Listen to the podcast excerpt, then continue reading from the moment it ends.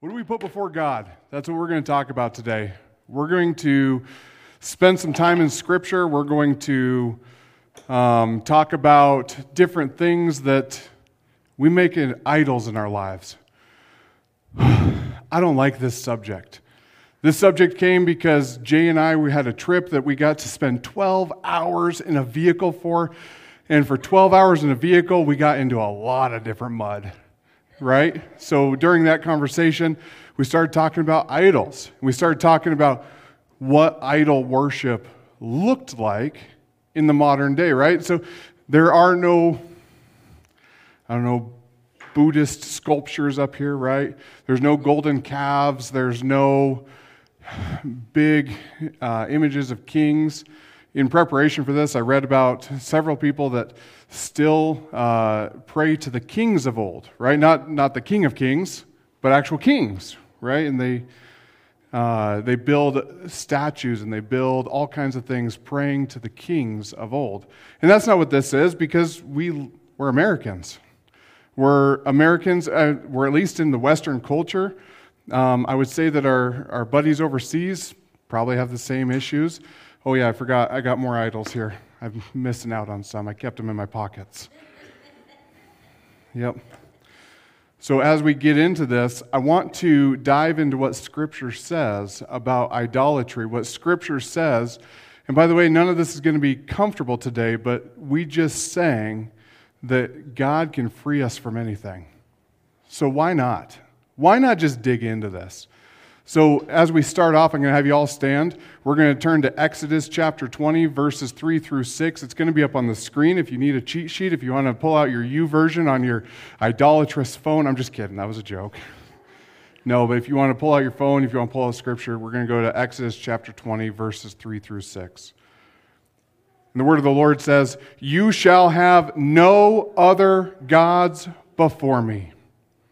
You shall not make for yourself an image in the form of anything in heaven or on earth, beneath or in the waters below.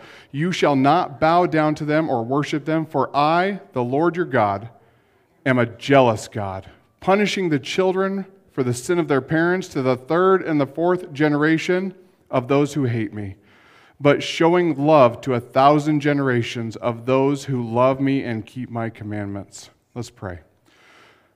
Lord, as we dig into this commandment that you've given us, this commandment that we are to put you first, that we are to only worship you first and foremost.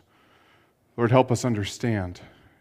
Help us realize what the idols are in our lives. Help us understand where our focus may drift sometimes. Lord, help us destroy idols so that we don't worship them anymore. Put our heart in the right place this morning. In your name we pray. Amen. You may be seated. So in verse 3, it says, You shall have no other gods before me. Well, that's pretty clear. I think we should just stop there. I'll go home and move on, right? I mean, it's pretty straightforward. You shall have no. No means no. Yeah, no means no. Scripture is the very breathed word of God, and we see it saying a very clear commandment here that you shall not put anything anywhere before God. It means never. It means don't do it. It means not a chance in the world. God was super clear. But jumping down to verse 5, he makes it even more clear as if we were confused. It says, You shall not bow down or worship them, for I, the Lord your God, am a jealous God. By the way, I am a jealous husband. Don't mess with my family. Don't mess with my wife, right? I love her unconditionally. But that's how I think of God, right? God loves us so much, nothing gets to come between us and God. And if it does, can you imagine his fury? If some guy came in and started trying to woo my wife away, right? Being a man that loves my wife, it's not happening. Good luck, right? Right? I'm a jealous husband. By the way, when we go out to restaurants, I learned that my wife is a jealous wife. I'm just I'm just playing. Poor girl. She had to sit there for all this. But no, right? So we, right? God is a jealous God. Nothing comes between us and Him in His eyes. And when it does, He gets angry. He gets angry when things try to slip in and take away His attention. We are His creation, we are His people. We are his pride. We are his joy. We are everything to him. And when he doesn't get the respect that he deserves from his creation, everything can start to fall apart.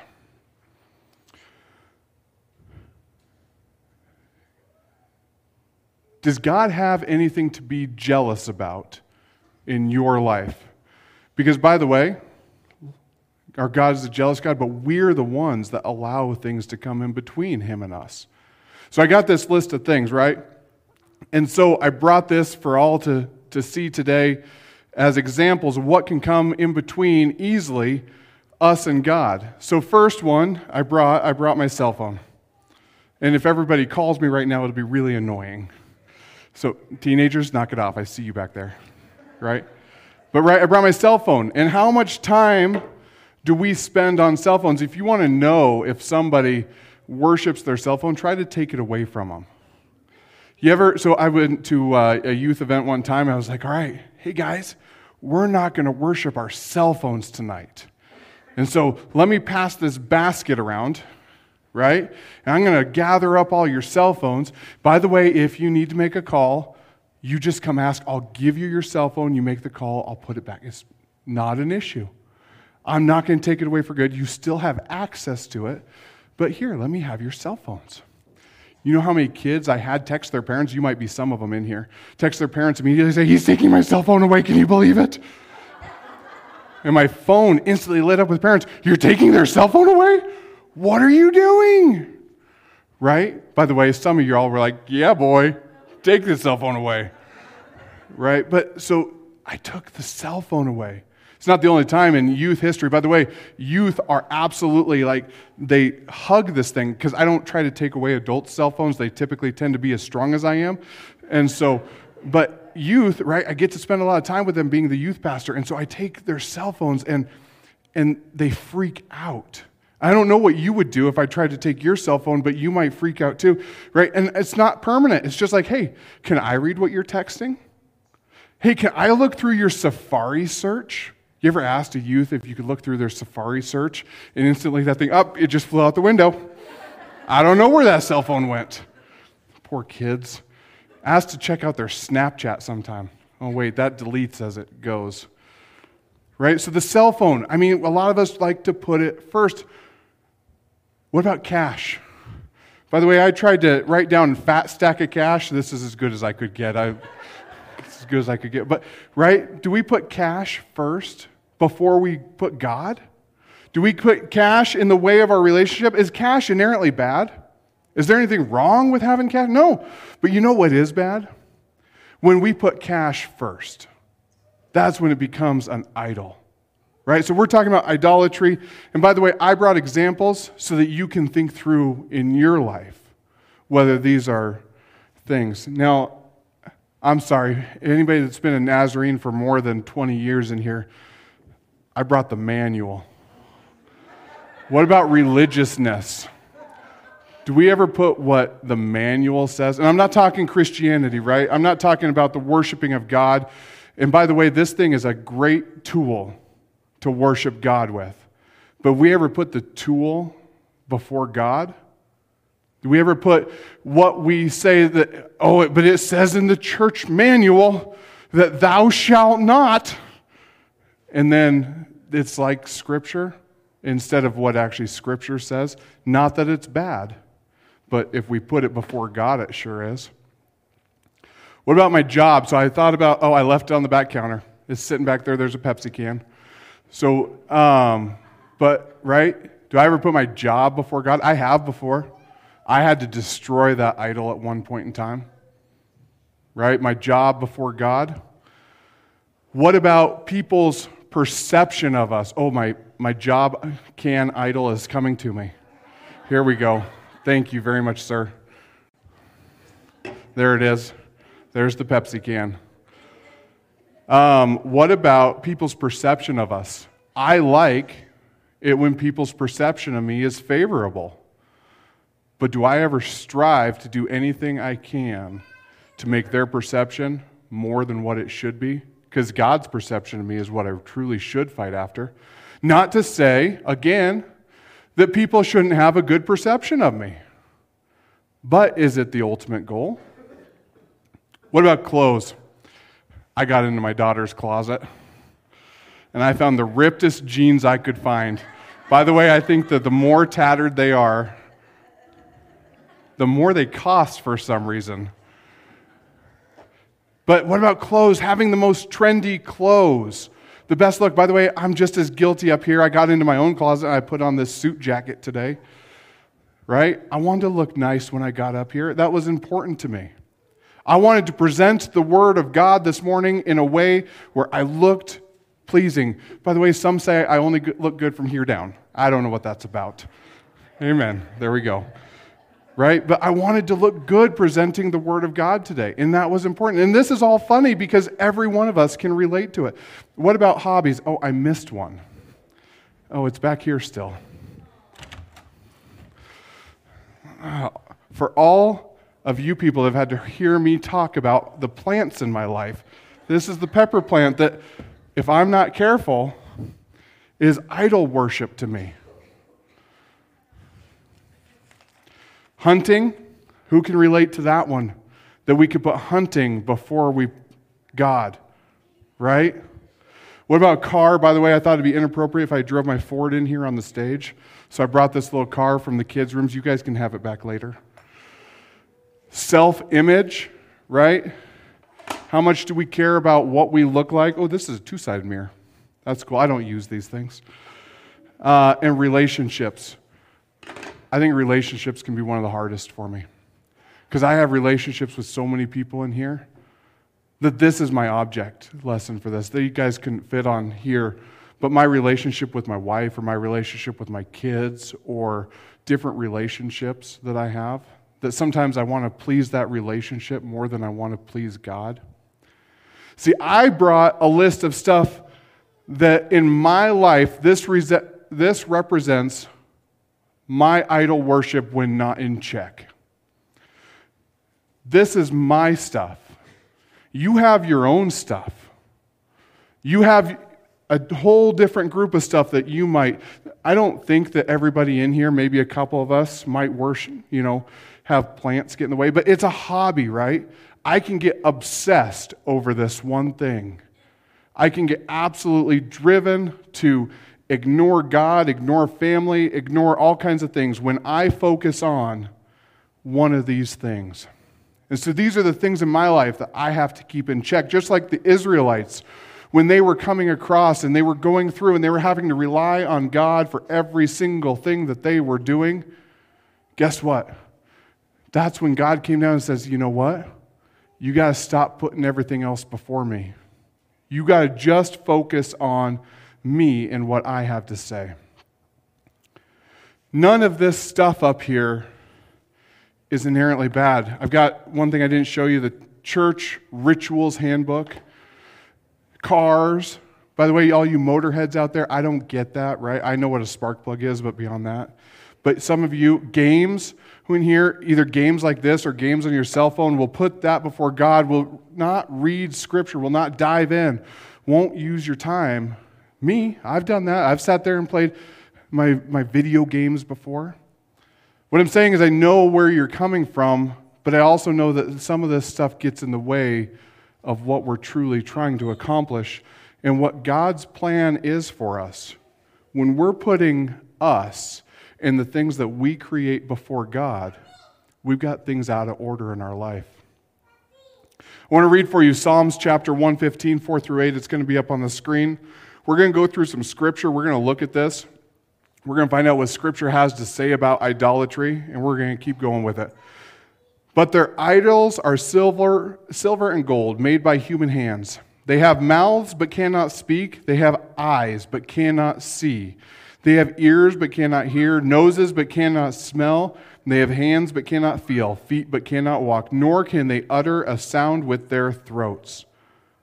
Those who make them will be like them, and so will all who trust in them. If I put my job before God, what does my job give back to me? My job gives back to me maybe a feeling of satisfaction. It gives me cash, right? So that I can put my slim fat stack of cash in my wallet. My job gives me it gives me a few things, but you know where that ends? It ends right here on earth. It doesn't go any further than that. It doesn't have a bigger picture than that. My job ends here. If I'm going to worship at clothes and what I look like, and that's what I'm going to worship, I might look good, right, to all the people eh, around me and give myself a good perception of what it is, it doesn't do anything on the inside of me. It doesn't fix any of my inside conditions. Clothes, the nice car, I don't know, like a 1968 Chevy Mustang, right? It might be sweet driving down, by the way, 1968 and a half Chevy Mustang, right? Oh, yeah, Ford Mustang. Whoops. See, not Motorhead. But, right? So it might look sweet going down the road, but it doesn't do anything for me, right? Not eternally. All of these things, by the way, I love, and I'll call it what I sometimes call it my time of worship in the forest, right? Going through, packing gun. By the, time, by the way, it is hiking with a gun lately. It hasn't been very productive. But it is quiet time and it's special time. But if I take that time and put it before God, all it is is quiet time in the forest. It's time away from my family, it's time away from civilization, but all it is is quiet time in the forest. None of these things are inherently bad, but they do take up our time when we give them too much of it.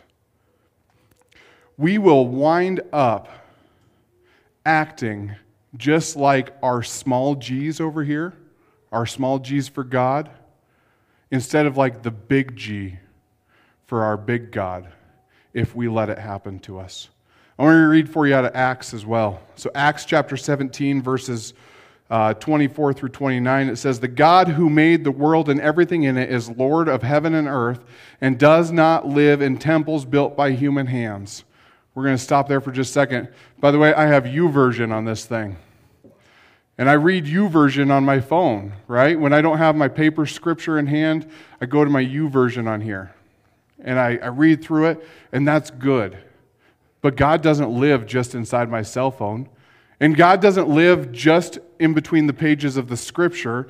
And God doesn't live just there. God has to live everywhere outside of that. God has to live in the big picture of everything we do reading the scripture has to change our everyday life. Prayer to God has to change how we see other people, it has to change how we view money. The big God has to change how we view the image of ourself. Starting in verse 25, and he is not served by human hands as if he needed anything. Rather, he himself gives everyone life and breath and everything else. God doesn't need us to give him money. We took tithes and offerings just a little bit ago. By the way, God can make his own tithes and offerings, but he does need his creation to be obedient. And it's in that obedience that we get closer to God. God, he can create whatever he wants. By the way, we are his creation. So he's already shown that he can create what he needs for life, and now he's just looking for worship. From one man he made all the nations, that they should inhabit the whole earth, and he marked out their appointed times in history and the boundaries of their lands. God did this so that they would seek him and perhaps reach out for him and find him, though he is not far from any of us. He wants us to chase him. He made all this, the beauty of all creation, just to point back towards Him. For in Him we live and move and have our being. As some of your own poets have said, we are His offspring. Therefore, since we are God's offspring, we should not think that the divine being is like gold, silver, or stone, an image made by human design and skill. We can get as close as we want in trying to create things. We have this representation right here of this cross. This hangs in my house, by the way, right? This cross represents a lot to me and my family. But God's not stuck in here. This is a representation that we don't worship this cross in our house, but we remember what this cross stands for. And sometimes that's tough because sometimes you want to look at the cross and you want to worship the cross. But guess what? We get to look back and we get to worship what it stands for and how it changes everything. It's a reminder in our home not to be worshiped itself, but to worship the Creator Himself. We are a people set apart. We are not like earthly things. We have been created for so much more. People like to downplay the human race as something that's just like another animal. People like to downplay the human race as another object. They like to downplay the human race as something that just it just exists on earth. It's like any other creation. But I have some news for you, and that's that God created you in his own image. You are set apart. You are special. You are what everything else around here is created about. And you are created to worship God. He's invested something very important in you. We've been through a lot of funerals lately, and each and every one of them that was a believer's funeral, we said something very specific. We said that that person is now better we said that that person has gone on to be with God. We didn't say to anybody, oh, that person is missing their cell phone. their job, it really misses them. Oh, I wish they would have just read the manual more. If they could have just acted more religious in their everyday life, it just would have been. No, we said every one of those people we're not, we're not worried about the things that they had here on earth. We're not worried about the cars that they had. We're not worried about the hobbies they had. In death, we are excited for a believer's funeral because they're with Jesus. It's like party with Jesus time. It's sad for us because they're not here on earth with us, but not one of those were we worried about their fashion when they left. We were worried about their eternal spirit, and that's what we have to be worried about today. We're lucky to still be here. Your cell phone doesn't get to go to heaven with you. Neither can anything on this table get to go to heaven with you. I mean, I hope there's plants in heaven. But if there's not, I'll be okay. Let's worship God first in everything and let everything else be what it is nothing but an object of this world. I'm going to invite Jay to come up here as I've got a final closing story that I hope sets things into a little bit of light. I want to tell you the story. It was re, uh, announced by uh, Nathan Castens, and it's in The Wounded Healer. Henri Nouwen retells a tale from ancient India. Four royal brothers decided each to master a special ability. Time went by, and the brothers met to reveal what they had learned. The first brother comes in and he says, This is what I've figured out. I've mastered science, by which I can take but a bone of some creature and create the flesh that goes with it. And all the other brothers, Yeah, good boy. Second brother says, I I know how to grow a creature's skin and hair if there's flesh on a bone. All right, now we're getting somewhere. Two of the brothers can start doing stuff. Third brother says this I'm able to create limbs if I have the flesh and the skin and the hair. All right, so the brothers are coming together. It's starting to look like maybe since they've been apart, they can create something. And the fourth concluded with this, and he says, I know how to give life to the creature if its form is complete. All right, so all the brothers, they get together, they go on out. Remember, this is a fable, they're not creating life.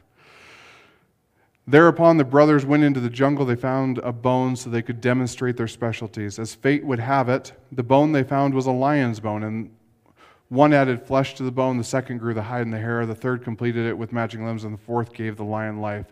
Shaking its mane, the ferocious beast arose and jumped on its creators. He killed them and vanished into the jungle. We too have the capacity to create what can devour us. We too have the capacity to create objects in life that will take all of our attention and drive us far from what God wants us paying attention to. This will destroy us if we let this get too big in any one area of our life. Do not let the things of this world overtake what God really has planned for each of us. It's not that any one thing is bad here, but put ahead of God, anything is bad. Let's pray. Lord, thank you so much for giving us life. Thank you for giving us the ability to worship our Creator. Thank you for giving us families and homes, things to do, people to see. But Lord, above all, help us stay focused on you, to worship the Creator and not worship the created. Lord, help us spread the word of God, not spread the word of stuff. Lord, continue to be a part of our everyday life. And in everything that we do, Lord, may be pleasing and honoring to your sight. In your precious and holy name we pray. Amen. As we get ready and we go off to Sunday school that starts at 945, just I would ask that you stay focused you are loved by your church. You're loved by me. Go in grace and peace.